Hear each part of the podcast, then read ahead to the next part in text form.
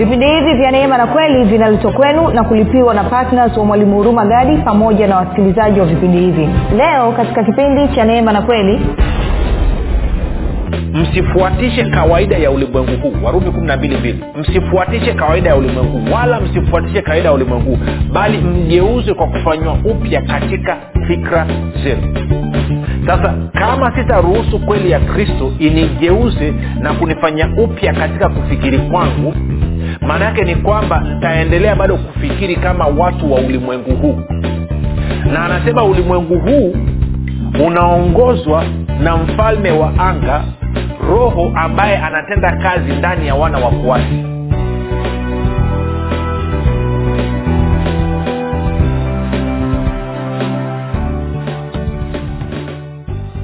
popote pale ulipo rafiki ninakukaribisha katika mafundisho ya kristo kupitia vipindi vya neema na kweli. Jina langu naitwa huruma gadi. Ninafuraha kwamba umeweza kuungana nami kwa mara nyingine tena ili kuweza kusikiliza kile ambacho bwana wetu yesu kristo ametuandalia. Kumbuka tu mafundisho ya kristo yanakuja kwako kila siku muda na wakati kama huu yakiwa na lengo la kujenga na kuimarisha imani yako wewe unayenisikiliza ili uweze kukua na kufika katika cheo cha kimo cha utimilifu wa kristo. Kwa lugha nyingine ufike mahali uweze kufikiri kama kristo uweze kuzungumza kama kristo na uweze kutenda kama kristo. Kufikiri kwako rafiki kuna mchango wa moja kwa moja katika kuamini kwako. Ukifikiri vibaya utaamini vibaya. Ukiamini vibaya utatenda vibaya. Na ukitenda vibaya utapata matokeo mabaya. Na kama maisha yako yamejaa na matokeo mabaya maanake utakuwa ni mtu ulejaa manunguniko. Lakini kama utafikiri vizuri maanake ni kwamba utaamini vizuri. Na ukiamini vizuri maanake ni kwamba utatenda vizuri. Na ukitenda vizuri utapata matokeo mazuri. Na matokeo mazuri yatakusababisha wewe uweze kumshukuru na kumtukuza mungu hivyo basi rafiki fanya maamuzi ya kufikiri vizuri na kufikiri vizuri ni kufikiri kama kristo. Na ili uweze kufikiri kama kristo hunabudi kuwa mwanafunzi wa kristo. Na mwanafunzi wa kristo anasikiliza na kufuatilia mafundisho ya kristo kupitia vipindi vya neema na kweli. Tunaendelea na somo letu linalosema unafikiri kama nani? Unafikiri kama adamu au kristo? Unafikiri kama adamu au kristo? Na tumekuwa na utangulizi mzuri tumekuwa na vipindi vitatu nimegusia mambo kadha wa kadha na kwa kweli ni somo pana lakini tutajitahidi tuende vizuri kabisa. Leo nataka nikuonyeshe kwamba uh, eidha wewe kwenye kufikiri kwako ni mwasi ama kwenye kufikiri kwako ni mtii kivipi nitakuonyesha muda sio mrefu. Nikukumbushe tu kwamba kama ungependa kupata mafundisho ya haya kwa njia ya video basi tunapatikana katika youtube chanel yetu kwa jina la mwalimu huruma gadi. Ukifika pale subscribe lakini pia utakapoangalia video yoyote tunaomba uweze kulike pamoja na kushare kama ungependa kupata mafundisho haya kwa njia ya sauti basi tunapatikana katika google podcast katika apple podcast na katika spotify. Nako pia tunapatikana kwa jina la mwalimu huruma gadi. Ukifika pale subscribe alafu utakaposikiliza fundisho lolote pia tunaomba uweze kushea na watu wengine zaidi. Kama vile ambavyo huwa unashea udaku na vichekesho kuna watu wengine basi vivyo hivyo unaweza ukaamua kubadilisha kidogo tukafanya adjustment kidogo tu ukaanza kushea na watu neno la kristo. Haleluya na kama ungependa kupata mafundisho marefu zaidi basi zaidi ya haya nusu saa kwenye podcast hizi yanapatikana. Pia kama ungependa kupata mafundisho haya kwa njia ya, ya whatsapp ama telegram basi unaweza ukatuma ujumbe mfupi tu ukasema niunge katika uh, namba 7895242 nawe utaunganishwa katika grupu la mwanafunzi wa kristo baada ya kusema hayo basi nitoe shukrani za dhati kwako wewe ambaye umekuwa ukisikiliza na kufuatilia mafundisho ya kristo kila siku. Umekuwa ukihamasisha wengine waweze kusikiliza na kufuatilia mafundisho ya kristo. Lakini pia zaidi ya yote wewe mwenyewe umekuwa ukiwafundisha na kuwashirikisha kile ambacho umejifunza. Ongera sana rafiki. Ni kushukuru pia na wewe ambaye umekuwa ukifanya maombi kwa ajili ya wasikilizaji wa vipindi vya neema na kweli kwa ajili ya kwangu mimi pamoja na timu yangu. Tunasema asante sana kwa mafundisho yako sore maombi yako. Asante sana kwa kujitoa kwako. Asante sana kwa kujituma kwako. Maombi yako yanaleta tofauti kubwa kabisa. Kumbuka tu unapokuwa ukiomba usiache kuomba. Uendelea kuomba kutumia waefeso moja kumi waefeso mlango wa kwanza kumi na wakolosai mlango wa kwanza mstari wa tisa hadi wa kumi moja. Wakolosai mlango wa kwanza mstari wa tisa hadi wa kumi moja. Mwisho nitoe shukurani za dhati kwako wewe ambaye umekuwa ukisapoti injili kwa njia ya redio kwa mapato yako kwa fedha zako umekuwa ukitoa na kuhakikisha kwamba watu wengi zaidi wanafikiwa na injili. Kumbuka rafiki kuna watu wako pembezoni wako katika umaskini wa hali ya juu. Na kitu pekee kinaweza kuleta nuru na kubadilisha maisha yao ni injili ya kristo angalia maeneo yote ambayo injili ya kristo ilifika katika taifa letu la tanzania. Jinsi ambavyo waliwahi kupata maendeleo mapema.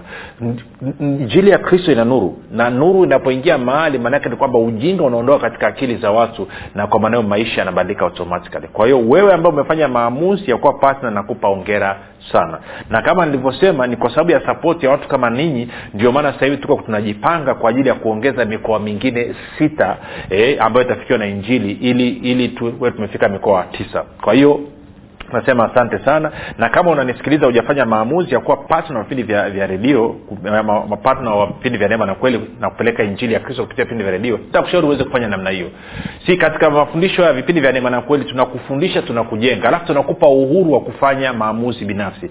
Hatukuchezei hatukumanipuleti hatukurubuni ili uweze kutoa no. Tunataka utoe kwa hiari yako mwenyewe.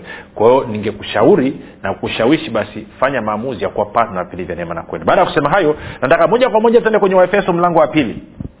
Waefeso mlango wa pili tutasoma mistari michache pale. Nikukumbushe tu kwamba tulipokuwa tukiangalia katika uh, ile warumi kumi na mbili mstari wa pili alikuwa anasema msifuatishe kawaida ya ulimwengu huu bali mgeuzwe kwa kufanywa upya katika fikra zenu alafu anasema ndipo mtaweza kuonja nini yaliyo mapenzi ya mungu yaliyo mema yanayokubalika na yaliyo makamilifu. Na tukaona anaposema kwamba kule kufanywa upya ni neno ambalo kwa lugha ya kigiriki ni metamofo kwa lugha ya kiingereza tunasema ni neno metamorphosis.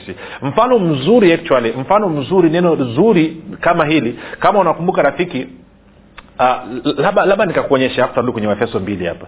Si anapozungumzia kubadilisha jana nilikwambia ni kama vile funza ametoka akaenda akawa kipepeo. Lakini moja nikupe mfano mmoja mzuri. Neno hilo hilo lilitumika hilo hilo linatumika hapo kugeuzwa hiyo metamorpho metamorphosis. Lilitumika katika matayo matayo kumi na saba. Matayo kumi na saba tuanze mstari wa kwanza nitakuonyesha hilo neno. Alafu utapata picha nzuri kwa mungu anazungumzia nini anapozungumzia kubadilika.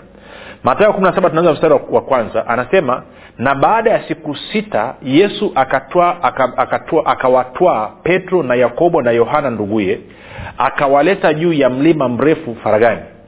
Akageuka sura yake mbele yao uso wake ukang'aa kama jua mavazi yake yakawa meupe kama nuru. Moja niangalia kwenye biblia habari njema mstari wa pili anasema nini? Biblia habari njema anasema huko yesu akageuka sura mbele yao uso wake ukang'aa kama jua na mavazi yake yakawa meupe kama mwanga. Neno anasema wakiwa huko yesu alibadilika.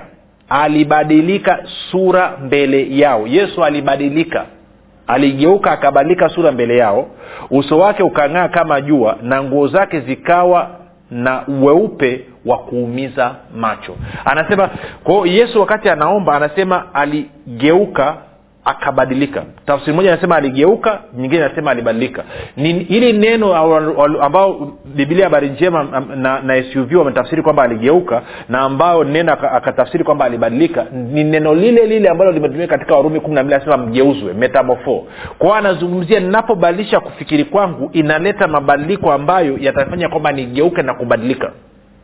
Kwao hichi kilichomtokea bwana yesu hapa ndicho ambacho kinazungumza kwenye warumi kumi na mbili mbili kwamba natakiwa niruhusu neno la mungu lipige mzigo lipige kazi ndani mwangu kiasi kwamba linigeuze na kunibadilisha kiasi kwamba mwonekano wangu wa nje ubadilike si hapa anasema uso wake uling'aa kama jua na nuru iliyotoka ndani mwake ikasababisha mavazi yake yawe meupe yaumize macho kwa hiyo maanaake ni kwamba kuna mabadiliko yaliyotokea ndani ya kristo yakasababisha mwonekano wake wa nje ukabadilika.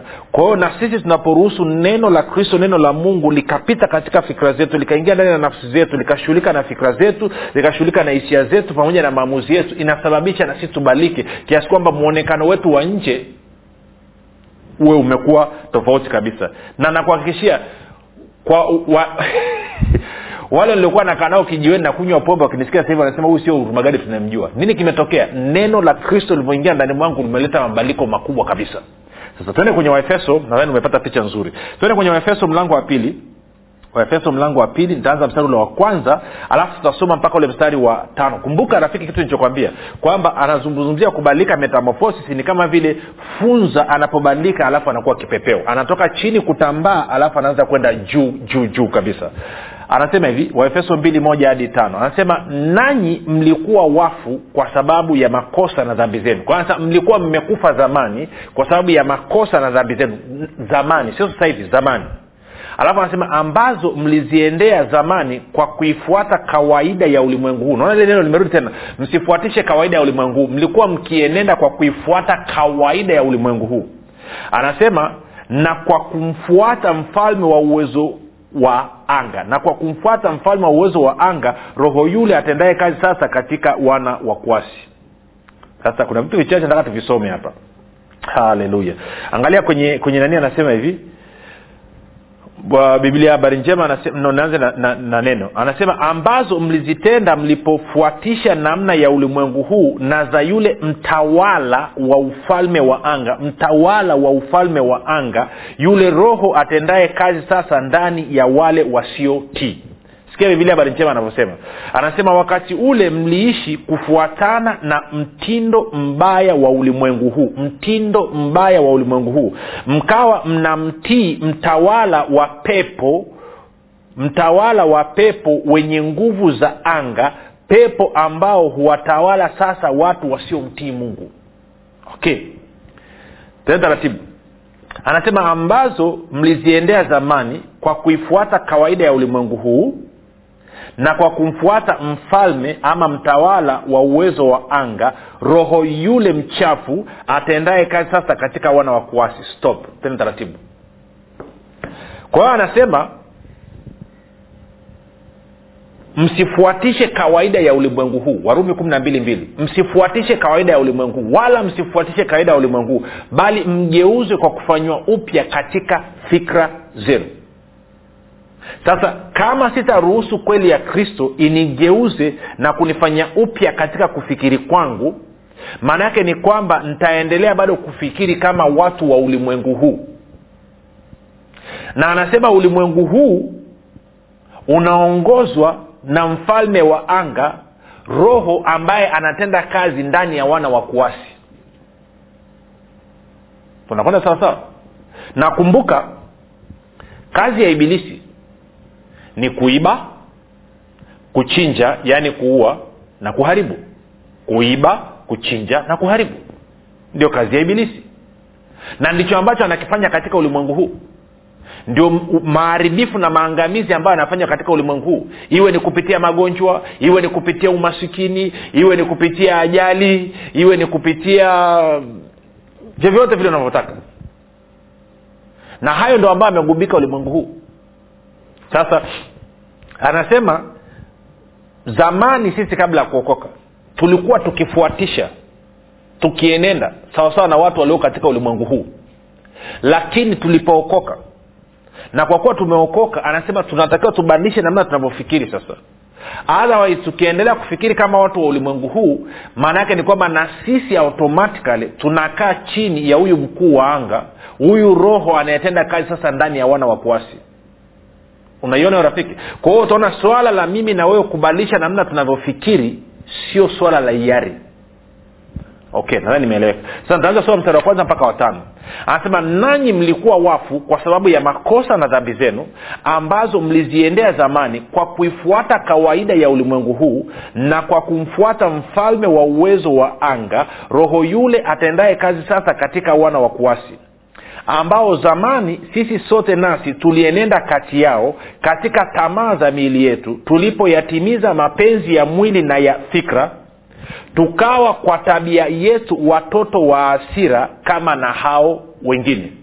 Lakini mungu kwa kuwa ni mwingi wa rehma kwa mapenzi yake makuu aliyotupenda hata wakati ule tulipokuwa wafu kwa sababu ya makosa yetu alituhuisha pamoja na kristo yaani mmeokolewa kwa neema. Sita akatufufua pamoja naye yaani kristo akatuketisha pamoja naye yaani kristo katika ulimwengu wa roho katika kristo yesu.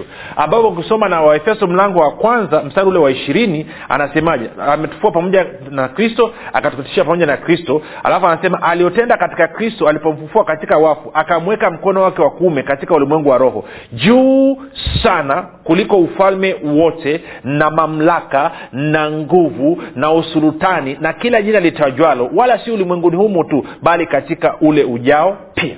Akavitia vitu vyote chini ya miguu yake kristo ambao sisi ni mwili wake kwa kila kitu ko chini ya miguu yetu. Kwa anasema tumetolewa chini mavumbini tukapandishwa tukawekwa juu sana tumeketi pamoja na kristo mkono wa kuume wa mungu. Anaposema mkono wa kuume wa mungu anazungumzia ni nafasi ya mamlaka.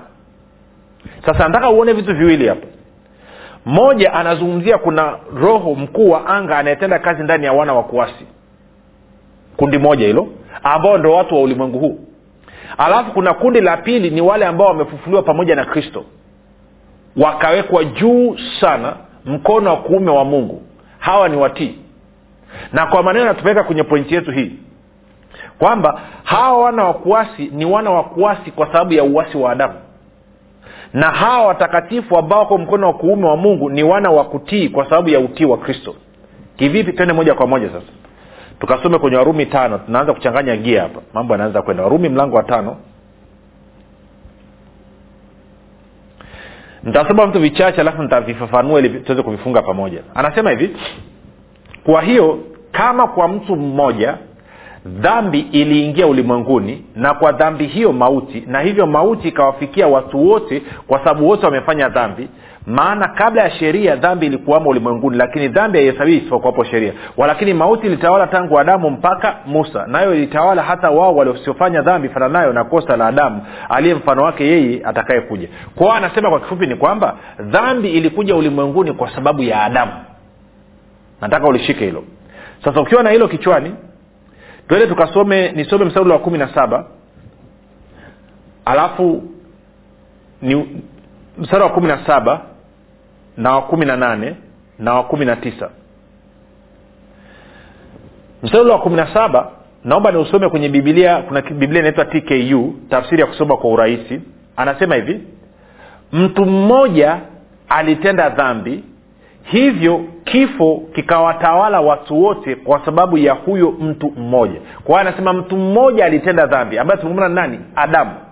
Na kwa maana hiyo kifo kikawatawala watu wote kwa sababu ya huyo mtu mmoja ambaye nani? Adamu alitenda dhambi anasema lakini sasa watu wengi wanaipokea neema ya mungu iliyo nyingi sana na karama ama zawadi yake ya ajabu ya kufanyika wenye haki. Kwa hiyo anasema wenye haki kupata haki ni zawadi kutoka kwa mungu. Kufanyika. Sio kutenda kufanyika wenye haki. Alafu anasema hakika watakuwa na uzima wa kweli na kutawala kupitia mtu mmoja yesu kristo sasa kumi na nane anasema hivi hivyo dhambi hiyo moja ya adamu ilileta adhabu ya kifo kwa watu wote. Hivyo dhambi hiyo moja ya adamu ilileta adhabu ya kifo kwa watu wote. Lakini kwa njia ya hiyo hiyo kristo alifanya kitu chema zaidi kilichowezesha watu kufanyika wenye haki mbele za mungu kwa maana sasa tumekuwa wenye dhambi tukastahili adhabu ya kifo kwa sababu ya adamu lakini pia tunakuwa wenye haki mbele za mungu kwa sababu ya kristo. Anasema na hicho huwaletea uzima wa kweli. Nitarudia tena mstari wa kumi na nane. Anasema hivyo hivyo dhambi hiyo moja ya adamu ilileta adhabu ya kifo kwa watu wote. Lakini kwa njia hiyo hiyo kristo alifanya kitu chema zaidi kilichowezesha watu kufanyika wenye haki mbele za mungu na ndicho huwaletea uzima wa kweli. Kwa hiyo anasema dhambi ya adamu ilisababisha watu wote waingie kwenye kifo watawaliwe na kifo. Mm-hmm. lakini haki iliyoletwa na kristo inasababisha watu wote wapate uzima. Na, na hii kitu sijui nitaimba kiasi gani wakristo waweze kuelewa. Wewe ni mwenye dhambi sio kwa sababu ya chochote ulichokifanya. Wewe ni mwenye dhambi kwa sababu ya adamu.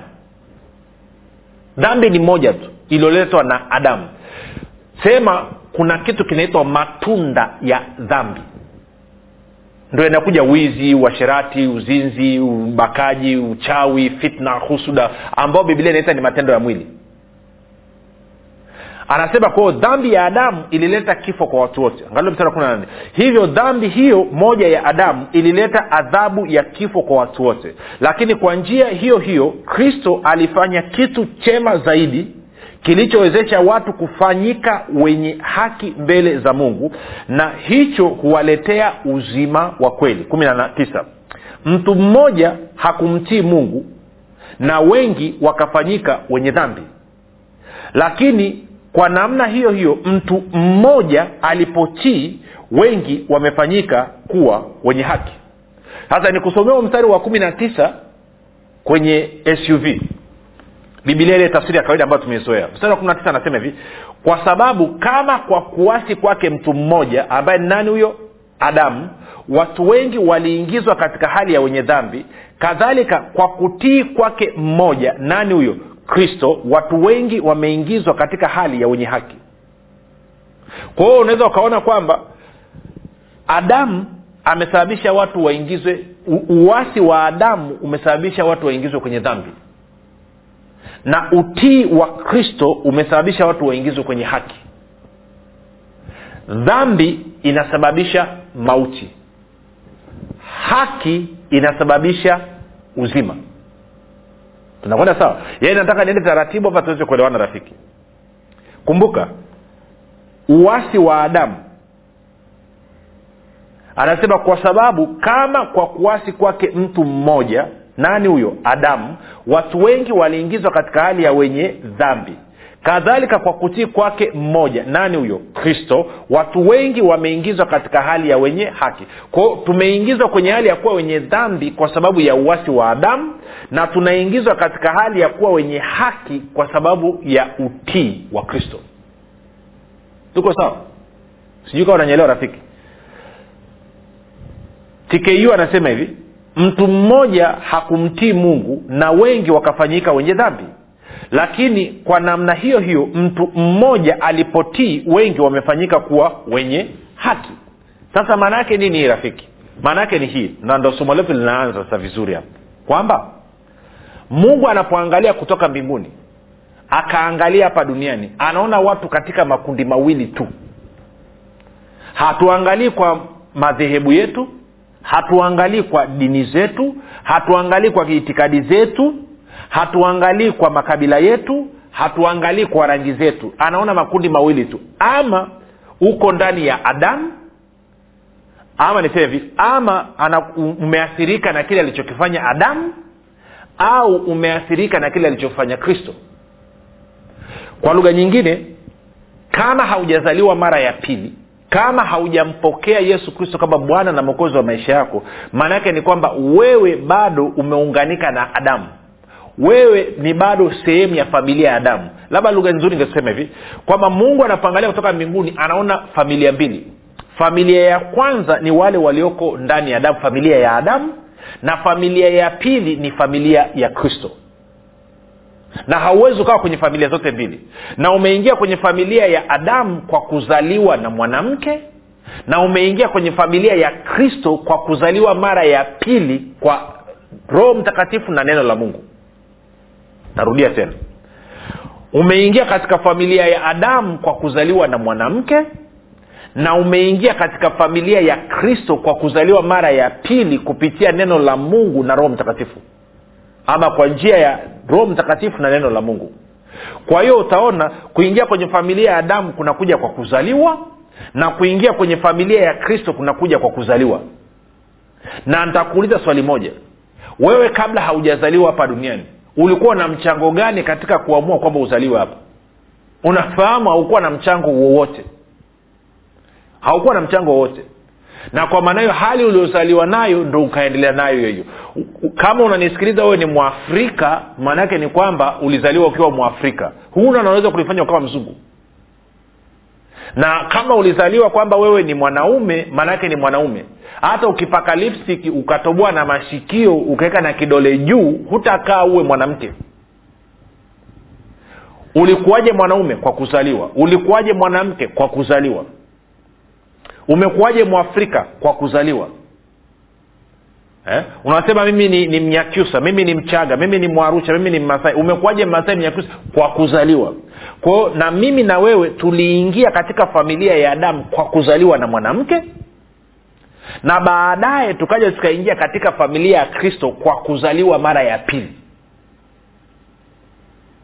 ukitoa adamu na eva ambao waliumbwa na mungu pale bustani ya eden watu wengine wote wamekuja hapa duniani kupitia mwanamke.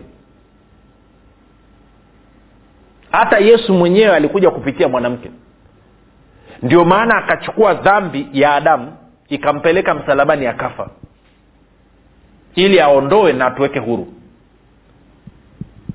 Na kwa maneno nataka uondoe hiyo dhana ya kwamba kuna lolote unaloweza kulifanya ili uwe mwenye haki. Hakuna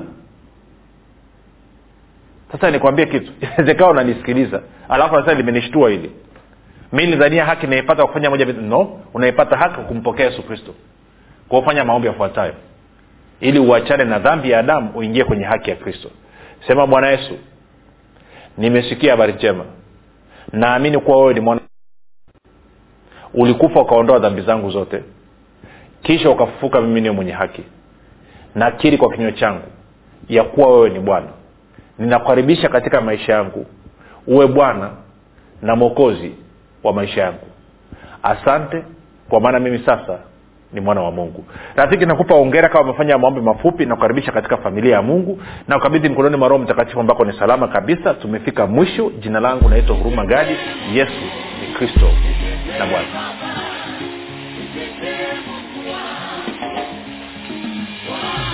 hii ni habari njema kwa wakazi wa arusha kilimanjaro na manyara. Sasa mwalimu huruma gadi ambaye amekuwa akikuletea mafundisho ya kristo kupitia vipindi vya neema na kweli kwa njia ya redio youtube google podcast apple podcast spotify telegram pamoja na whatsapp. Anapenda kukujulisha kuwa sasa unaweza kushiriki ibada iliyojaa nguvu ya roho mtakatifu na kweli ya kristo. Ibada hizi zitafanyika katika ukumbi wa baba uzima house uliopo chama tengeru jijini arusha. Kumbuka ibada hizi zitafanyika siku ya jumapili kuanzia saa tatu kamili za asubuhi hadi saa saba kamili za mchana ambapo utafunuliwa kweli ya kristo katika nguvu za roho mtakatifu. Wagonjwa watahudumiwa na kupokea uponyaji wenye vifungo watafunguliwa na kuwekwa huru. Na kwa siku za jumatano ni ibada ya ushirika mtakatifu pamoja na maombezi itakayoanza saa kumi na dakika thelathini za jioni hadi saa kumi na mbili na dakika thelathini za jioni. Ili kushiriki ibada hizi fika katika ukumbi wa baoba uzima hausi uliopo chama tengeru au kwa mawasiliano zaidi piga simu nambari sifuri saba sitini na nne mia tano mia mbili arobaini na mbili au sifuri saba nane tisa mia tano mia mbili arobaini na mbili au sifuri sita saba tatu mia tano mia mbili arobaini na mbili. Kumbuka ni kweli unayoijua ndiyo itakayokuweka huru.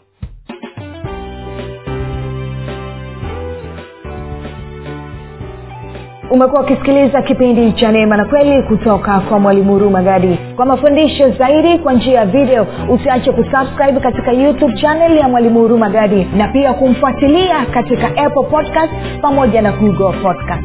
Kwa maswali maombezi ama kufunguliwa kutoka katika vifungo mbalimbali vya bilisi tupigie simu namba 7645242 au 7895242 au 6735242 unique